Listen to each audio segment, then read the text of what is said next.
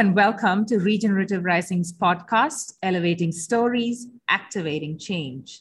I am your host, Nisha Mary Paulos, Executive Director of Regenerative Rising, and with me today is Katlin Smith, founder and CEO of Simple Mills. Set up in 2012 with the vision of making it easier for people to access healthy food, Simple Mills use paleo and gluten free ingredients to create nutrient rich food that is simple to prepare and simple to find. Katlin founded the company as a response to her own struggle to find wholesome food in the market. Today, their products are available in stores across the US and has become a much loved brand that stands for the health of people and of the planet. Thank you for joining us today, Katlin. Thank you so much for having me. Yeah, I'm really excited because Simple Mills is all about healthy, wholesome, and yummy food. And it's a story of a young woman who blazed the trail. Uh, your story is very inspiring. And um, why don't you tell us a little bit more about uh, what the company is and uh, where you're at? Certainly, certainly. So I uh, I started Simple Mills about ten years ago. Uh, after cleaning up my diet and taking out a lot of the processed food and a lot of the sugar, and what I discovered when I when I cleaned up my diet was just how much food affects in our bodies and our health uh, when I when I started the company, you know, funny enough, like sugar was the number one ingredient in a lot of baking mixes, for example, um, and and I just realized so many of the decisions we've made as a food system are uh, are less than ideal for people's health. They're really kind of profit centered decisions versus um, health or what's best for people decisions. And I, I started thinking about how I could help change what people are eating and ultimately landed on the idea of, of starting a food company that does it differently, that makes these um, kind of really, uh, really delicious and also uh, approachable and convenient uh, snacks out of things that we want to be eating more of instead of things that we want to be eating less of. Um, so, commonly we use ingredients like almond flour and coconut sugar, um, sunflower seeds, flax seeds, chia seeds uh, to create familiar treats. So, things like a cheddar cracker or um, a chocolate chip cookie. Uh, so that it's easy to eat real food and um, and, I think the other kind of cornerstone of our brand is really never using anything artificial. So we like to say only purposeful ingredients, nothing artificial ever. Um, and this is something that's that's really unique for us. There's a lot that goes behind um, behind our sourcing, which um, which is something that we've paid attention to from day one of the business of thinking about one, how do we diversify what people are eating in their diets? Um, but but really also how do we get um, looking at the ingredients themselves and how they're created uh, and making sure that those are done with people's health in mind. So i'll give you an example. So um, i was we have a pumpkin uh, muffin mix. And uh, pumpkin powder uh, i was sourcing pumpkin powder at one point and found that the what you would label as pumpkin on an ingredient deck um, was actually about 20% maltodextrin, which is actually corn. Uh, so that's a processing aid, um, which is something that we're not okay with as a brand. Um, we're not okay with um, kind of these hidden these hidden agents in in food, but it's something that's very common in the food industry, and so it's led to us working very closely with our suppliers to um, to to develop ingredients even. So like we in that case we worked with the supplier to develop a pumpkin powder that didn't have maltodextrin in it. Um, but most recently it's been something that has enabled us to enter into this world of regenerative agriculture uh, which kind of leads me to the second part of our mission um, and uh, I, would say it was probably 2019 2020 when i started getting really excited about the impact that our um, that our agriculture system has on our planet's wellness. Um, and i realized just how hand in hand um, people and planetary wellness is. And this led me to and we can talk more about this but this led me to doing um, even like permaculture design courses, um, reading books, and um, talking to talking to growers and, and and thinking about how do we at Simple Mills leave a positive a positive mark on our planet. And, and, and I think that I feel a large sense of responsibility as a um, as a founder and CEO in the natural food space in the food space um, to to leave a positive mark. You think about most industries; they can only uh, do more harm uh, or do less mm-hmm. harm. Um, so, like that's where you get the term sustainability, right? It's um, you're trying to do a little bit less harm. Um, but the food industry, we have a powerful opportunity to actually leave a really positive impact on our planet. And, and so we at Simple Mills have been um, beginning to dig into this, this space since 2020. Uh, and it's been uh, just a really uh, exciting thing for us to be working on. Wow, that's really beautiful. I have like so many questions, but that's um, can't agree with you more. The the food industry, the agriculture industry, um, and it's really sad that we're even calling it an industry because it's something that's coming out of the earth. And today it's contributing more to uh, the planetary crisis than, than fossil fuel burning, even. Um, and um, it's lovely to hear that. I have so many questions, but I think we can unpack it as we go along. Um, but like, I'm, I'm really, it's been about a decade coming up uh, next year, I, I believe. And what, how does it feel to look back and and see where your journey has brought you, and how does it feel?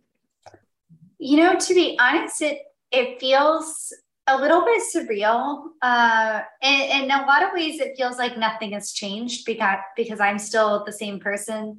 Uh, but but I also look around and I know so much has changed in in our industry. What's on our shelves? What's um, Simple Mills is obviously at a very different place. For today, the the largest natural baking mix, largest natural cracker, and largest natural cookie brand. Um, and so that's it's like a, a, a humbling fact that you can't really ever reconcile with. Uh, like you never actually believe it. Um, but I, but I think in terms of how I feel looking forward too is I I feel invigorated and um, and excited about the future of of what we can continue to influence and create. Um, one of the I think one of some of my proudest moments in our history have been watching the industry uh, watching the industry change. And so we are I, I referenced in the beginning how the uh, the baking mix shelves, when I first started, had sugar as the number one ingredient in many of the products. That's something that would never happen today. And and I think that's really neat. Like the first time that we made that we were listed in Mintel as something to watch, I thought this is wonderful because you know who's reading this is Betty Crocker. Yeah. And while they're probably not going to make a product that's different, uh, or a product that's sorry, a product that's just like ours, they'll probably think about okay in our next launch should we consider using less sugar? Because we're seeing um, the success that's related to um, to this kind of changing consumer interest.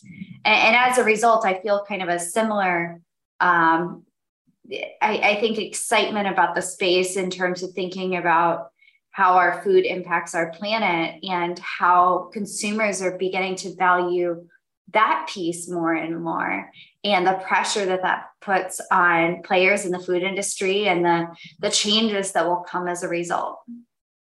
Yeah that's that's really fantastic actually. That's absolutely true that the in the last decade the the health idea of health and idea of what we put into our bodies being directly uh, linked to health has changed so much. And uh, this value for natural products i mean 15 20 years ago people would call it hocus if you just like if you thought of eating natural local food. Um, so that in that sense i think simple mills certainly was um, was one of the pioneers in in really bringing this to the mainstream i would say. Well thank you. We we hope that is our hope and goal. That is awesome. Yeah but um as you started when you were really young, and I'm wondering um, what was it like to be a woman founder sitting at the helm of a business which was kind of challenging um, the norm of what health is or what food and snacks should be. Um, what was that like? It, it's funny because I could I could go so many different directions with this. You know, I, I think on one hand I was just so uh, myopically focused on the on making the business successful that I didn't have much of a time to bat an eyelash or think about um, the the the environment around me quite as much. Uh, and so it was, uh, you know, I looking back, I can see it was really difficult to raise money. I mean, my first um, my first fundraising round.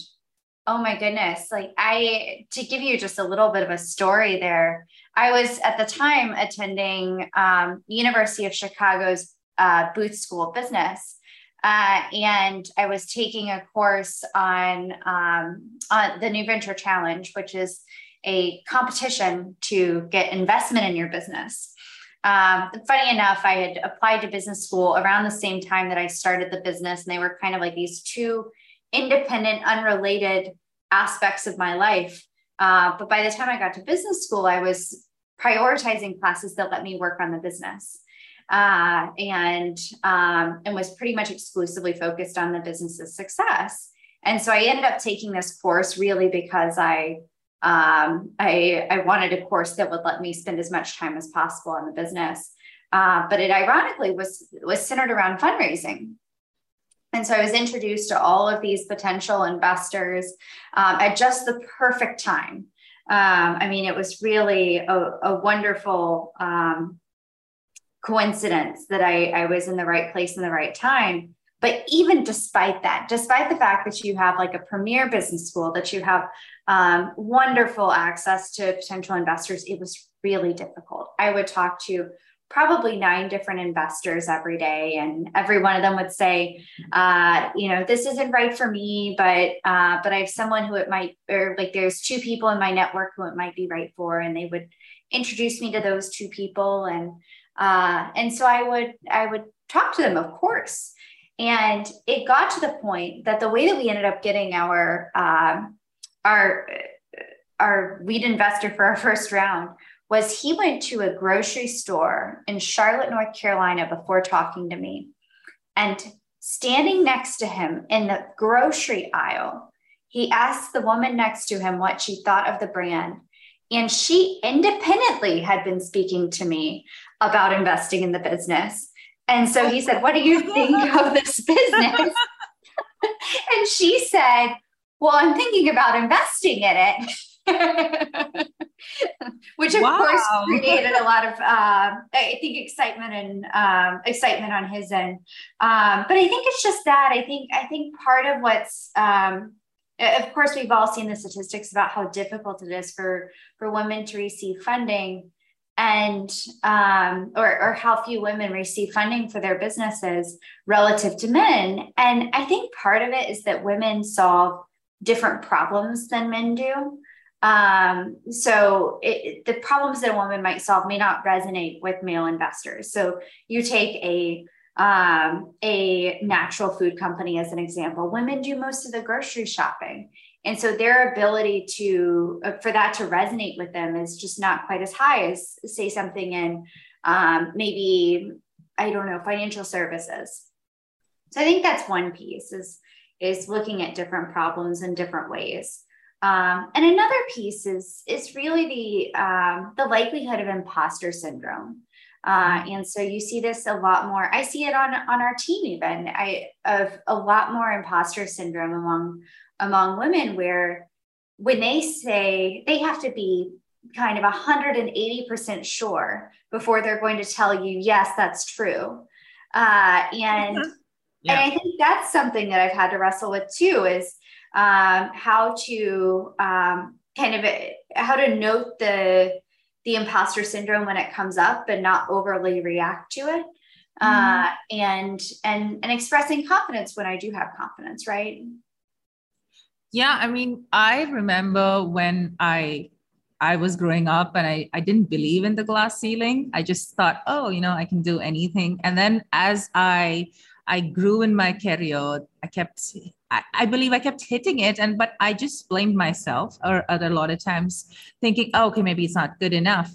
And so at that point of awareness that oh it's not just me and it's not most of the time it's not at all me but it's it's this it's a system it's it's a lot of uh, a lot of issues a lot of lack of uh, alignment in in basic roles that have been played for generations now and so it's i just feel it's like so important for young women to know that um, you know there are women who made it and, and these are the kind of challenges. And this is this is how you get past it. This is how you rethink it.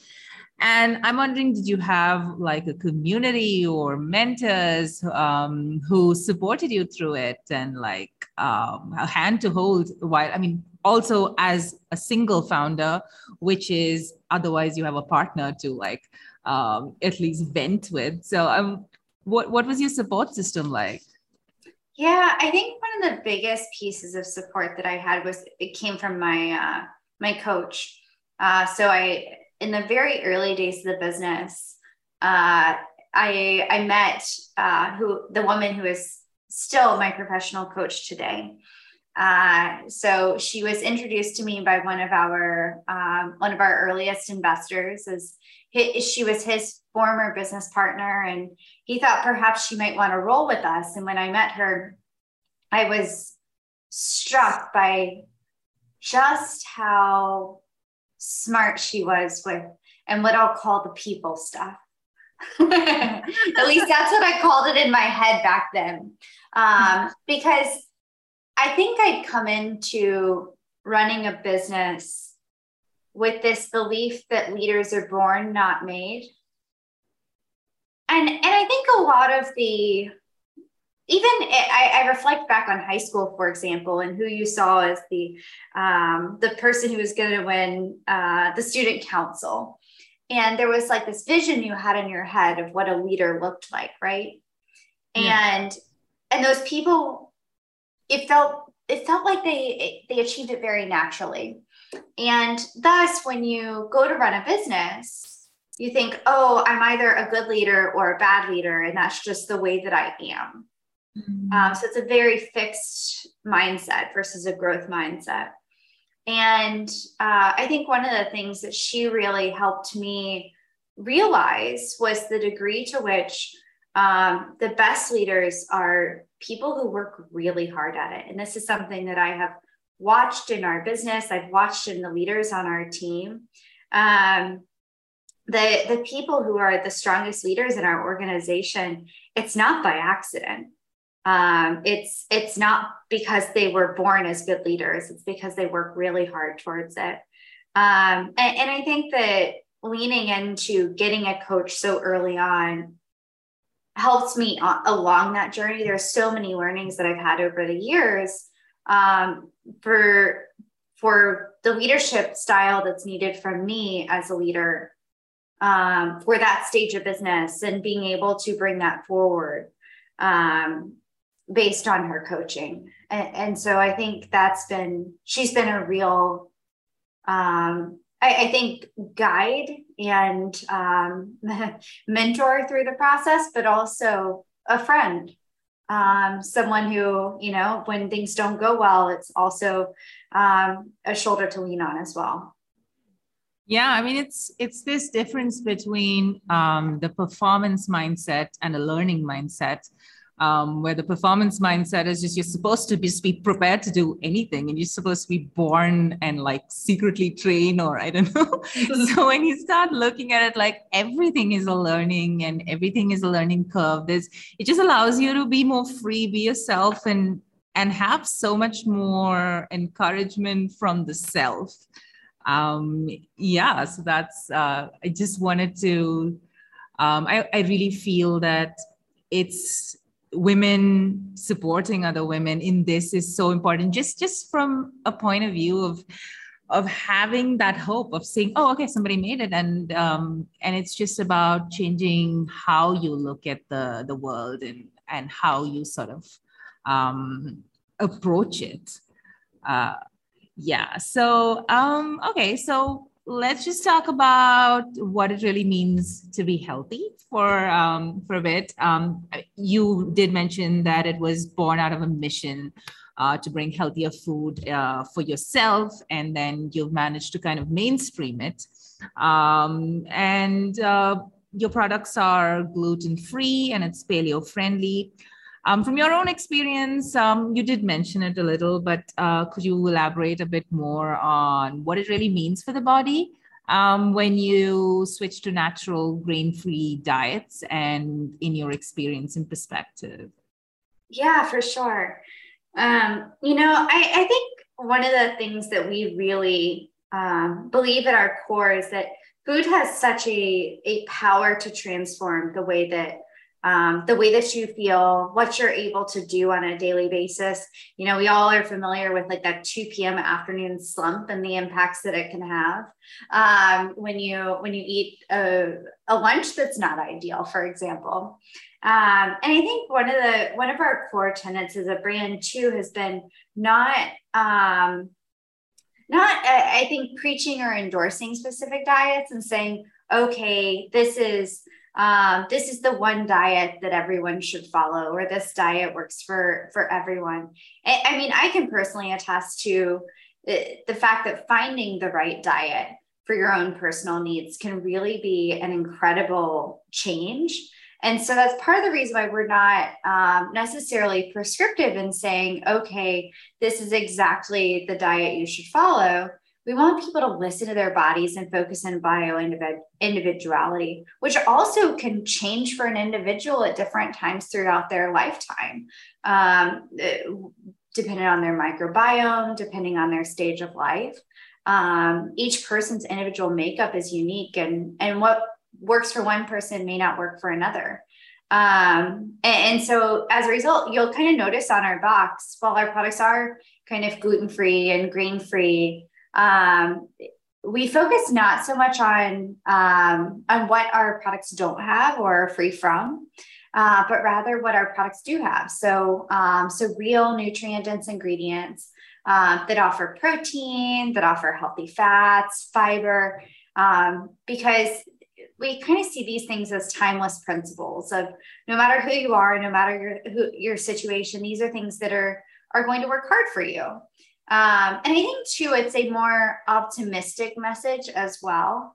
Um, I know there's so many negative messages in the world or on packages, and and it's something where we don't want people to feel afraid of their food um, mm-hmm. and feel, well, I can't have that or that's off limits.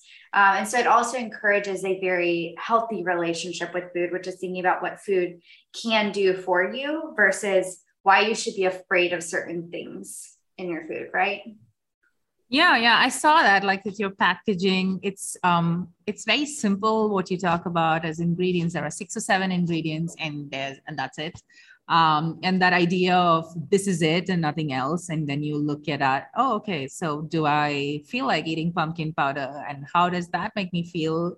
Um, is a very intuitive sort of a response. Uh, uh, and and did your own intuition play into this because I did read that you still work on a lot of the recipes. Um, so, how do you bring this intuition into your process? Mm. It's an interesting question. You know, I think that um, in terms of in terms of how we bring intuition into the innovation process, it is a uh, it, it's a funny thing because you can prove something out perfectly with data and still believe that it's not quite going to be the right thing. Um, yeah, I think one of the places where we feel this particularly, which is, um, I, I, think, uh, particularly relevant for your podcast, is on the topic of regenerative agriculture. So, one thing that we um, really believe is that the foods that are grown in a regenerative using regenerative principles in a regenerative system are a lot more likely to have a higher nutrient density. Uh, and this is something that is just starting to be proved out. And it's part of the reason why we're digging in this space and believe that people and planetary health go hand in hand.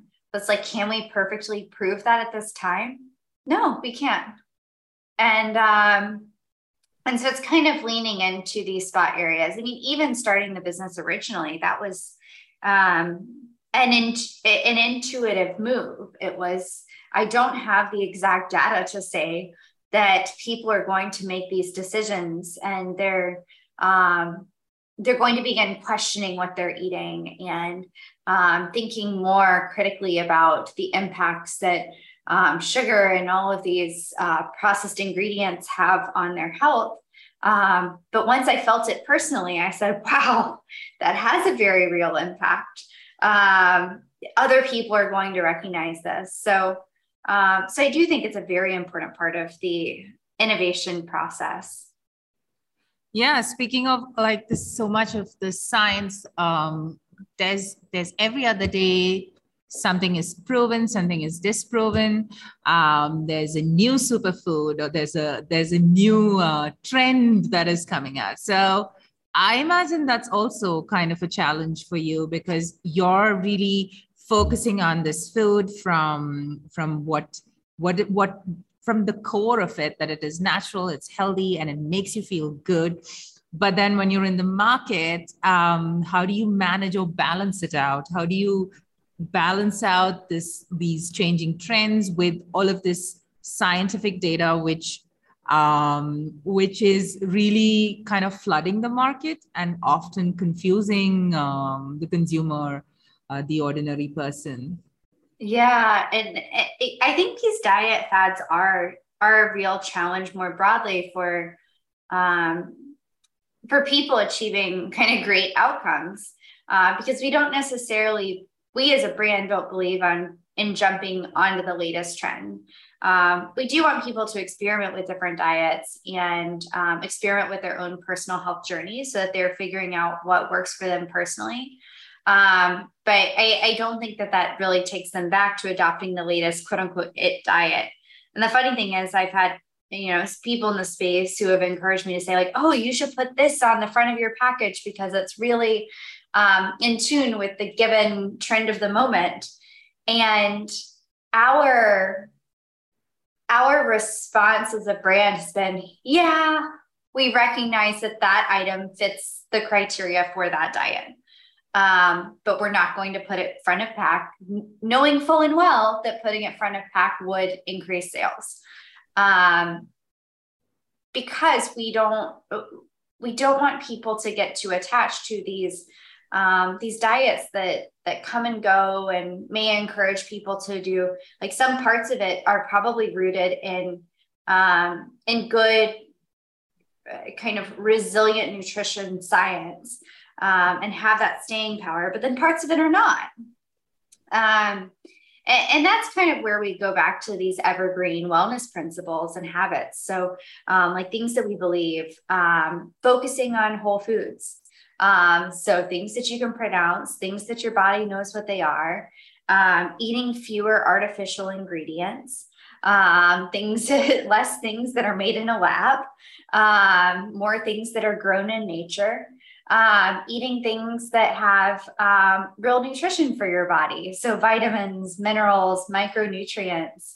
Uh, and, and all of those things are really going to build to a healthier being. And so, it's funny because my, my dad, um, he runs an architecture firm, and his position has been these uh, these architecture trends even come and go. Uh, and his his focus has been on evergreen design principles and what all what kind of into eternity looks really good on a house. Like, for example, you think about Parisian architecture. I don't think any of us has ever uh, looked at that and been like, wow, that's not just beautiful.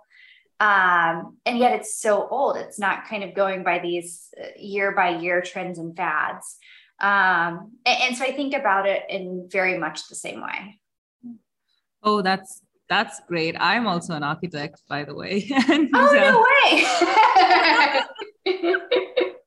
and I too believe that. So when you when you do something, it's really about what you feel in the space, and and uh, that's always timeless, and that's excellent. That that's the kind of foundation on which this this brand is built, and it's uh, this beautiful combination of intuition and science and the actual results that you obtain that's that's super as a brand and as a product um, and on that note um, i just want to say that you are tuned in to regenerative rising's podcast elevating stories activating change I am your host, Nisha Mary Paulos, Executive Director of Regenerative Rising. And today we are speaking with Katlin Smith, founder and CEO of Simple Mills, a food brand that has bridged the gap between taste and health by focusing on what is natural.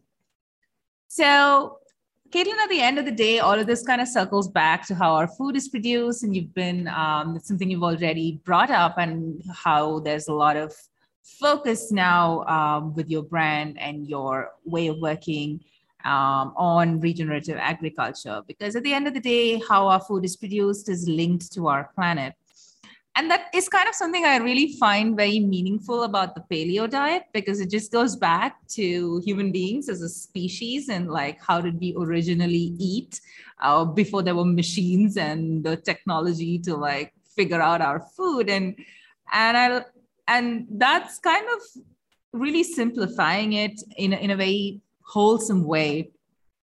And um, but on the other hand there's so much organic washing out there and there's there's so much bureaucracy and terminology which is so nuanced and it confuses the buyer and um, so in that regard like even for you as a brand how do you go about sourcing your ingredients to ensure that you know the almond flour or the vanilla or the cacao that you use is truly healthy and stays healthy through the through its movement um, through the supply web yeah and i think this is a place where companies probably don't have enough um, it, it's it's tough for companies to be in touch with this, and um, i we're fortunate in that since our early days, it's been a place where we paid quite a bit of attention, um, primarily due to the impacts on people's health.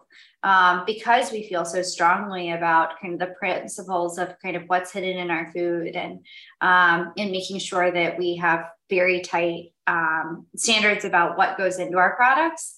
Um, another aspect of that that's kind of driven that for us is that our products are very difficult to make um, in that it's it's not as simple as making a wheat containing product or the next product on the shelf you know using for example we don't use gums and emulsifiers um, using gums makes processing a whole lot easier and um, without them, you have to have even tighter ingredient guardrails, um, or else your manufacturing is going to fluctuate a lot more. You're going to have a lot more quality problems. All that to say, um, sourcing has been a core competency that we've developed since the early days of our business of diving into the supply chain. So if you think about most products on the shelf that you see, even ones produced by large food companies, are uh, are contract manufactured, meaning uh, the brand hires out the manufacturing of the product. Um, and oftentimes they leave the sourcing of the ingredients up to the contract manufacturer. Um, so they have a contracted rate that they pay the contract manufacturer for the um, for the product. Um, however, for us, we've said from the early days, we want to be the ones who are doing the sourcing, which is something that's more expensive for us. It's a, it results in a much larger operations team, uh, but it also um, it, it also really helps us have tight control over the process. Um, and, and, this is something that um, as we've delved into the uh, the regenerative agriculture world, um, also enables us to work directly with um, with farmers and growers in the process. So, like I'll give you an example. One of the um, one of our uh, projects that we just announced this year um, is a multi-year farmer-led partnership to make almond farming more sustainable. Um, so we are working with um, with several other brands, so Cappello's, Daily Harvest, um, to create what we're calling the Almond Project, uh, and it is working with uh, Treehouse Almonds um, and White Buffalo Land Trust to bring regenerative soil principles um, and regenerative um, sorry, uh, regenerative principles into their farming process and experimenting with the impacts um, of those principles and um, and actually measuring it so that we can share it with other farmers in the um, in California Central Valley. And this project really was created because we already had a tight relationship with Treehouse Almonds, which is you know one of our suppliers and has been for for a very long time. Uh, and so when we came to them with, okay, the, we we would like to experiment with these principles, they said, oh, that's really interesting. Let's give that a try. Um, so it's all to say that having those relationships down to the farmer level um, really enable us as a brand to take a more holistic look at our supply chain and have much much more um, influence and control over that process. But I, I, I hesitate to use the words influence and control because I think it's it's a partnership, right? Like we're working with them to figure out what makes sense. Yeah, I did read that, and I thought that was. Um, I actually meant to ask you more about the the almond project because, um, well, by the way, the fact that you've put these partnerships and these suggestions and ways to contribute on your website is really great. Um, it also gives the the buyer, the casual viewer, an idea of what really how can you as an individual contribute? How can you as a brand contribute? And if if you're not if you don't want to contribute in that way how are you contributing by just buying or um, consuming um, a simple mills product? Uh, so what about things like um, the other part of regenerative um, agriculture is of course um, buying things local or sourcing things local. And I think the Almond Project beautifully fits into that because it's one of those things that um, are are uh, grown in the in the region. And um, so, what does that look like for you as in a in a very practical sense? Like, how do you engage with the farmer? Is is do you play a direct role in that? Do you have a team that does that? Yeah, so um, so in terms of how we work with the farmers, we do have um, team members who um, who work directly with the farmers. I also got to the farms, and it's honestly the highlight of my entire year when I'm there. Uh, uh, my favorite actually is um, one of the farmers that we're working with. Well, I guess I can't name favorites, but one of the ones that I'm very excited about um, is uh, is a farmer that we're working with out in Minnesota on on sunflower. Um, so, you know, as we are, I think this has become much more evident in the news lately, but sunflower is primarily sourced from uh, Ukraine and Russia.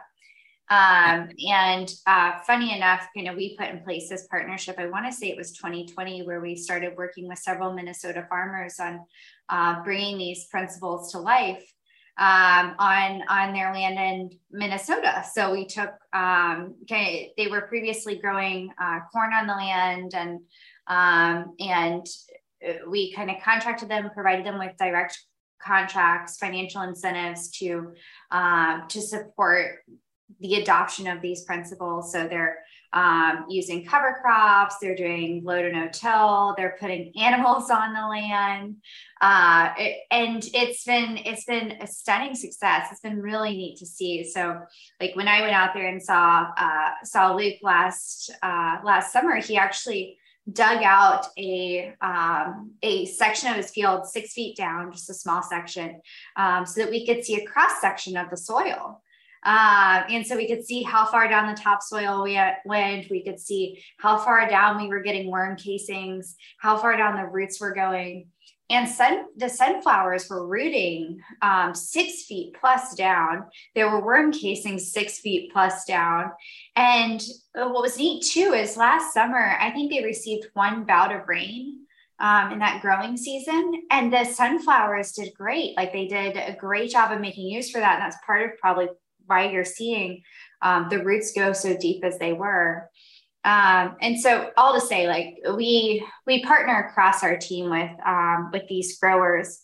Um, there are other instances where where it doesn't make sense, um, but where we where we do believe that kind of better is possible. So um, one of the places, another place where we're working right now is um, is on coconut sugar. So coconut sugar is a, a great crop for um, for consideration in a regenerative system. It grows very well in agroforestry environments, and so we've been working through PUR Projet um, on kind of uh, these. Um, these coconut sugar agroforestry projects in um, in Java, Indonesia um, so that we're able to kind of also apply regenerative principles to our to our coconut sugar. Uh, but of course, you know, to your point, that's that's not local, and um, it, I think that one thing that I have to caution our team on is this like this idea of striving for absolute perfection um, where i think this whole thing is a journey right like we can't we can't get ourselves wrapped up in okay if it's not checking every single box perfectly, then we shouldn't do it at all. Because because that's the danger, right? Is that it just gets too overwhelming. Yeah. yeah. yeah.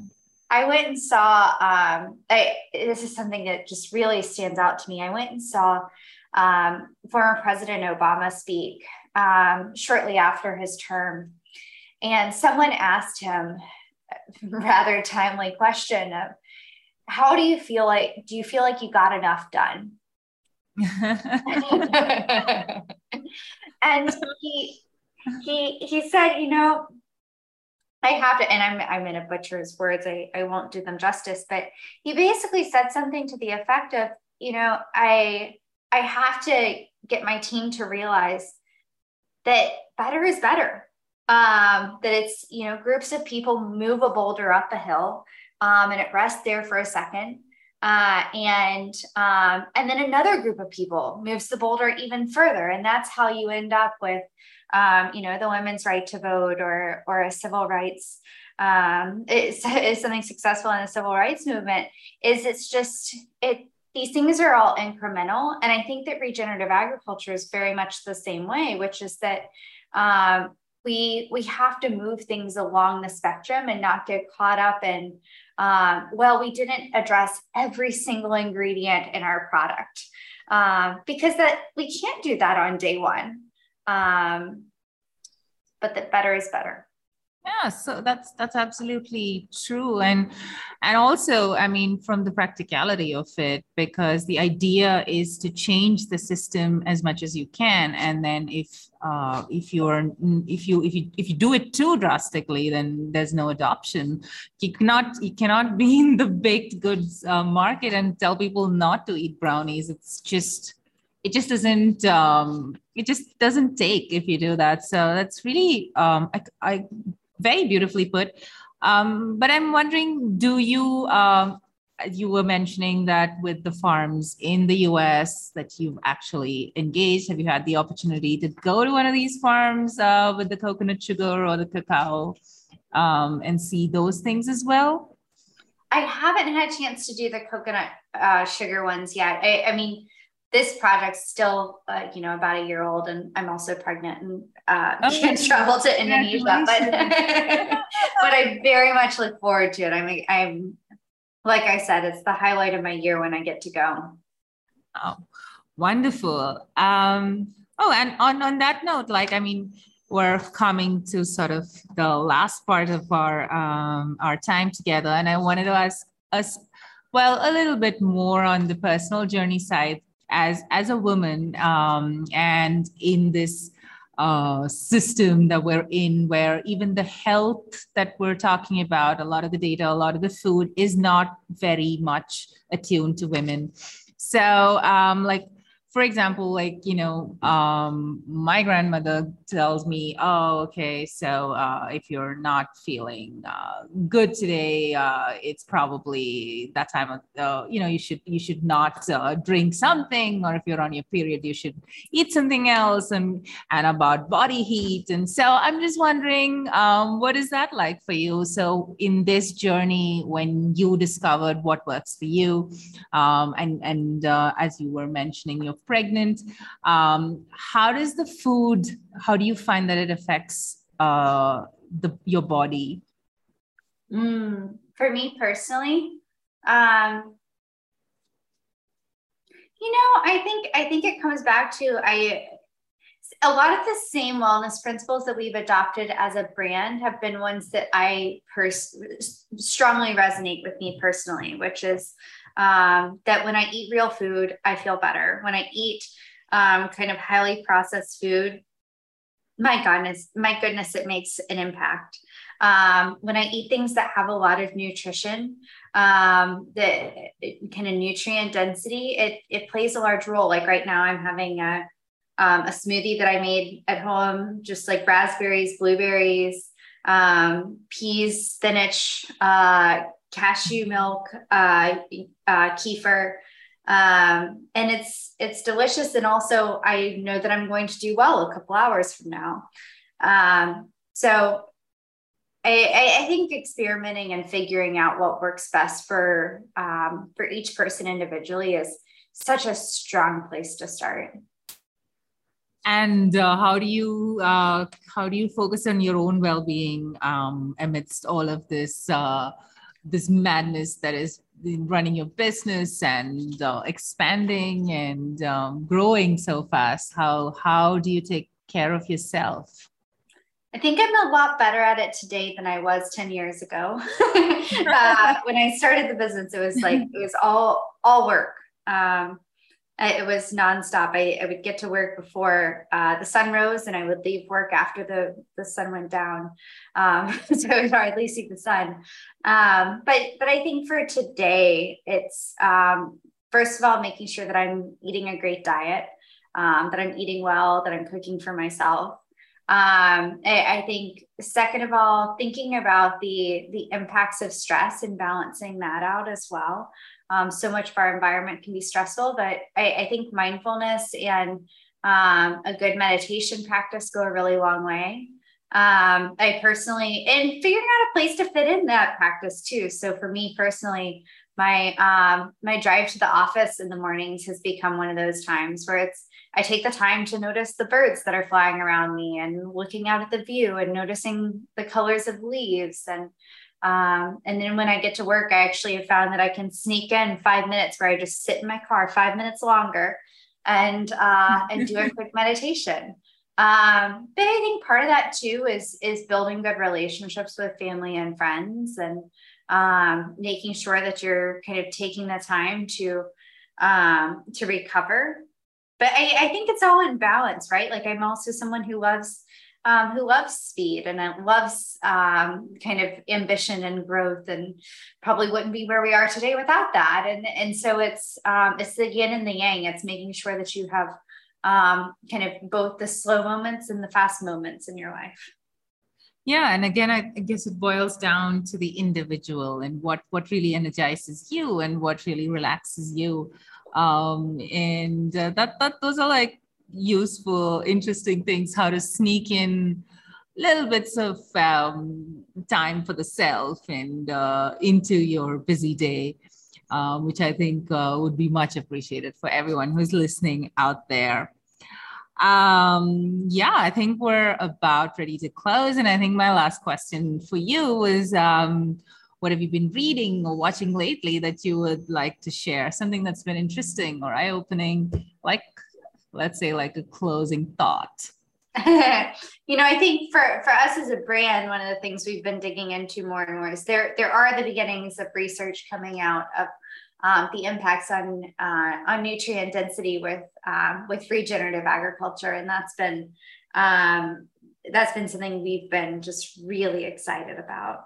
Um, i think that's probably the, been the biggest thing that we've been we've been paying attention to lately um, but all in all, I mean, I think just reinforcing the um, the responsibility I think that all of us have in this space, and it may seem unobvious at first. Um, I, I think that as as you've heard me talk today, the us getting involved in this space, us working um, so closely with our suppliers um, to help kind of support changes in, in their world, um, it seems very logical, right? It, it seems um, it seems like it was probably easy to do and an easy decision to come by, um, but it's it's not. Um, when I first started looking at this space and thinking about the impacts that our agriculture system has on um, on our planet, I didn't know how we at Simple Mills could influence it. And in fact, I was thinking about how do I personally make an impact outside of Simple Mills? It took me a couple months to realize, my goodness, you own a food company. um, maybe you guys could do something here. And, and so I say that just to uh, to encourage and inspire others that um, that it may not seem obvious when you're when it's forward looking um, of how you could personally be making an impact on this space but it's very much possible and better is better wow so beautiful thank you that was excellent um, thank you katlin that was wonderful i thoroughly enjoyed talking to you uh, thank you for being here and uh, congratulations in advance um, as you're about to be a mother and um, thank you for being here Thank you for having me and congratulations on the new role. Yeah, thank you. Thank you for being my first. Um, so yeah, so that we're we're done today. So thank you for joining us for Regenerative Rising's podcast, Elevating Stories, Activating Change. I am your host, Nisha Mary Paulos, Executive Director of Regenerative Rising, and with me today was Katlin Smith, founder and CEO of Simple Mills.